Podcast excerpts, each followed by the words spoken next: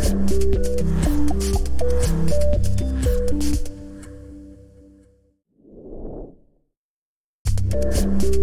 you.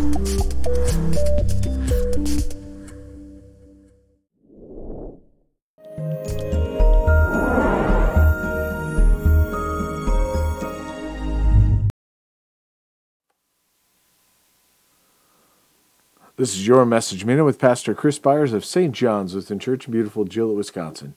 For April 21st, 2022, Easter Thursday.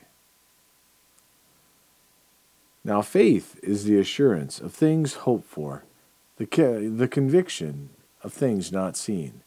Hebrews 11, verses 1. I remember when the book Heaven is for Real when the book Heaven is for Real came out. It was all the talk for many, and I was given a copy of the book by a parishioner that really wanted me to read it. It was an interesting account that was filled with a lot of emotion. The trouble that I had and still have with it is the, is the amount of faith and hope that people put into this account of a young boy's experience. I also had some issues with the fatalism of the boy, as he no longer had any concern about living or dying and was, to some extent, reckless.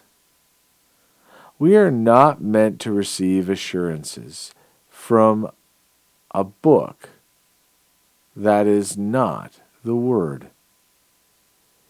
It's like the argument that the Bible contains the Word as opposed to the Bible is the Word of God. If it only contains the Word of God, then parts are not the Word and should be dealt with accordingly. The reality is that heaven is a hope, not because of a book written today, but in the book that we hold that reveals to us the Christ and the early apostles, as well as God and God's people prior to the coming of Christ.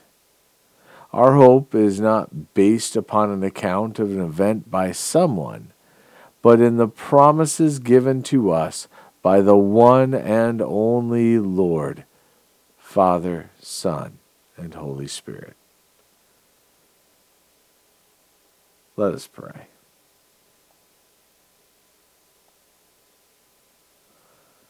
I thank you my Heavenly Father, through Jesus Christ, your dear Son, that you have kept me this night from all harm and danger.